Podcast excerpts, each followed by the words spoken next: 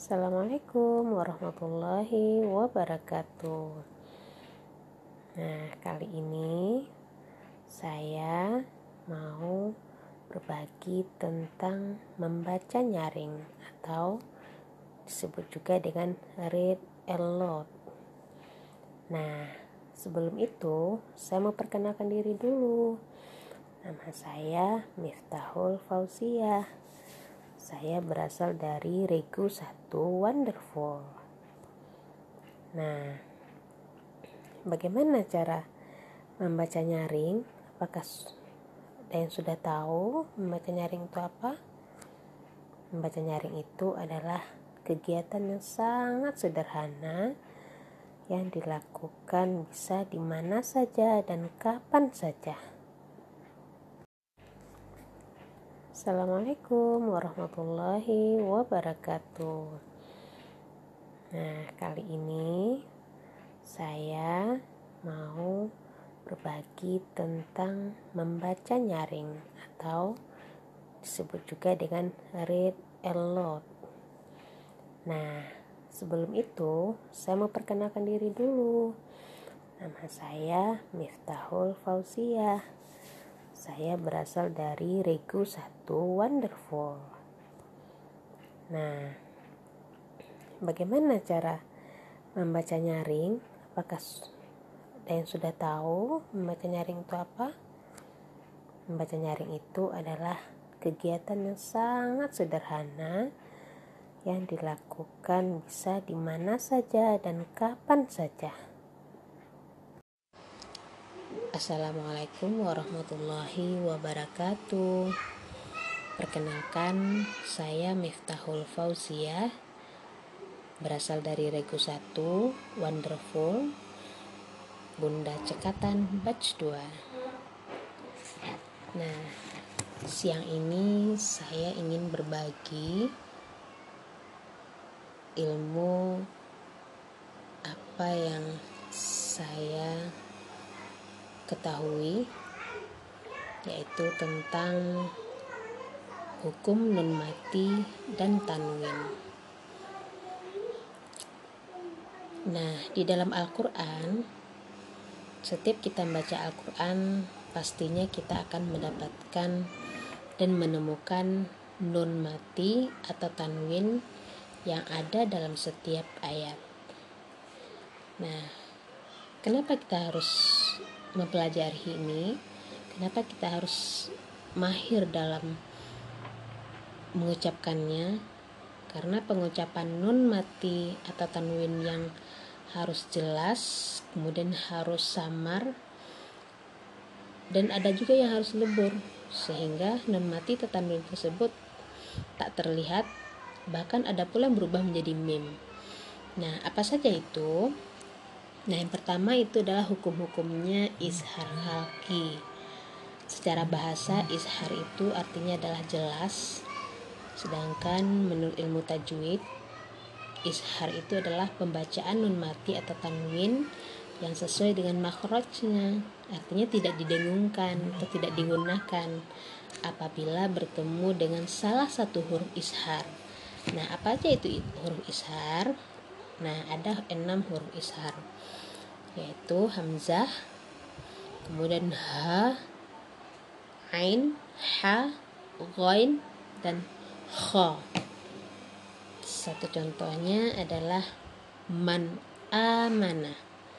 Jadi di sana ada nun mati disebut dengan a. Man amada. Jadi tidak didengungkan, jelas bacaannya ya. Kemudian yang kedua adalah idgham, artinya memasukkan. Menurut tajwid artinya adalah pengucapan nun mati atau tanwin secara lebur ketika bertemu dengan huruf-huruf idgham. Atau pengucapan dua huruf seperti dua huruf yang ditasdidkan. Nah, apa aja itu hurufnya idgham? Yaitu nun, mim, waw, ya, la, dan ro. Contoh adalah yang bertemu dengan tanwin malan lubada. Jadi dibaca adalah malal lubada. Kemudian ghafurun rahim dibaca ghafurur rahim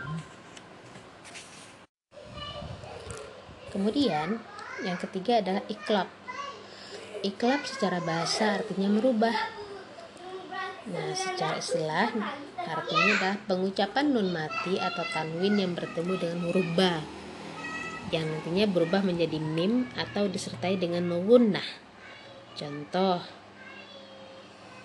tulisannya adalah anburika, maka kita baca amburika. Kemudian yang kedua tulisannya sami'un basir. Maka kita baca sami'um basir. Yang keempat yaitu ikhfa. Ikhfa artinya secara bahasa adalah menutupi. Sedangkan menurut istilah adalah pengucapan nun mati atau tanwin ketika bertemu dengan huruf ikhfa dan dibaca dengan uwunnah. Ada berapa huruf ikhfa? Yaitu ada 15. Nah, salah satu contohnya adalah kita berikan contoh huruf hmm, apa ya huruf so ya.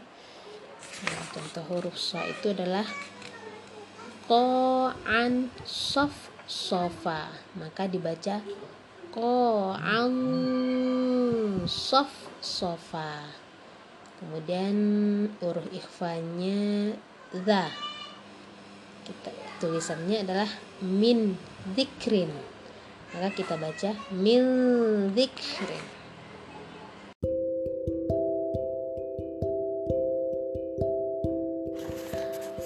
Assalamualaikum warahmatullahi wabarakatuh. Saya Miftahul Fauzia Berasal dari Reku 1 Wonderful Bunda Cekatan Batch 2 Nah siang ini saya akan berbagi tentang membaca nyaring Dengan tema manfaat membaca jaring sejak bayi lahir Nah tentunya kita pernah ya dan sering mendengar membaca nyaring atau disebut dengan read aloud. Nah, e, membaca nyaring ini dianjurkan sejak bayi lahir, bahkan sejak dalam kandungan. Nah, kenapa? Mari kita e, menyimak beberapa manfaat dari membacakan nyaring sejak bayi lahir. Dan ini alhamdulillah saya sudah pernah melakukannya sampai sekarang dan luar biasa hasilnya itu benar-benar menakjubkan ketika kita benar-benar konsisten untuk membacakan buku kepada anak sejak dari lahir. Nah, yang pertama adalah manfaatnya adalah membantu perkembangan otak lebih optimal. Karena ketika lahir otak bayi itu terdiri dari jutaan neuron yang belum saling terhubung. Sehingga diperlukan rangsangan untuk menautkan serabut-serabut otak menjadi sinapse. Nah, kemudian yang kedua dalam perkenalkan dan melatih kemampuan mendengar. Membacakan nyaring sebenarnya sudah bisa dilakukan sejak trimester awal kehamilan karena fungsi pendengaran sudah terbentuk. Nah, hal ini melatih kemampuan bayi untuk mendengar dengan penuh perhatian. Yang ketiga, manfaatnya adalah menambah kosakata yang didengar. Nah, dengan sering kita membacakan nyaring kepada anak, maka akan menambah kosakata yang didengar, perbendaharaan kata atau kosakata yang akan diperlukan bayi untuk berbicara. Yang keempat, melatih rentang perhatian dan mengingat si bayi. Karena dengan perdengarkan suara pada bayi lewat baca, maka bayi akan terfokus pada kita Bayi akan mengingat setiap kata yang kita ucapkan dan menanggapinya melalui bahasa tubuh, bergumam, berceloteh. Bahkan nantinya bayi juga dapat menjawab dengan menggunakan kata-katanya sendiri. Kemudian mengajarkan arti kata-kata. Nah, ini akan mengajak bayi untuk berdiskusi secara dialogis. Mengajarkan arti kata-kata kepada bayi mampu mempengaruhi persepsi bayi tentang materi cerita. Kemudian selanjutnya manfaatnya memperkenalkan konsep media cetak atau tulisan.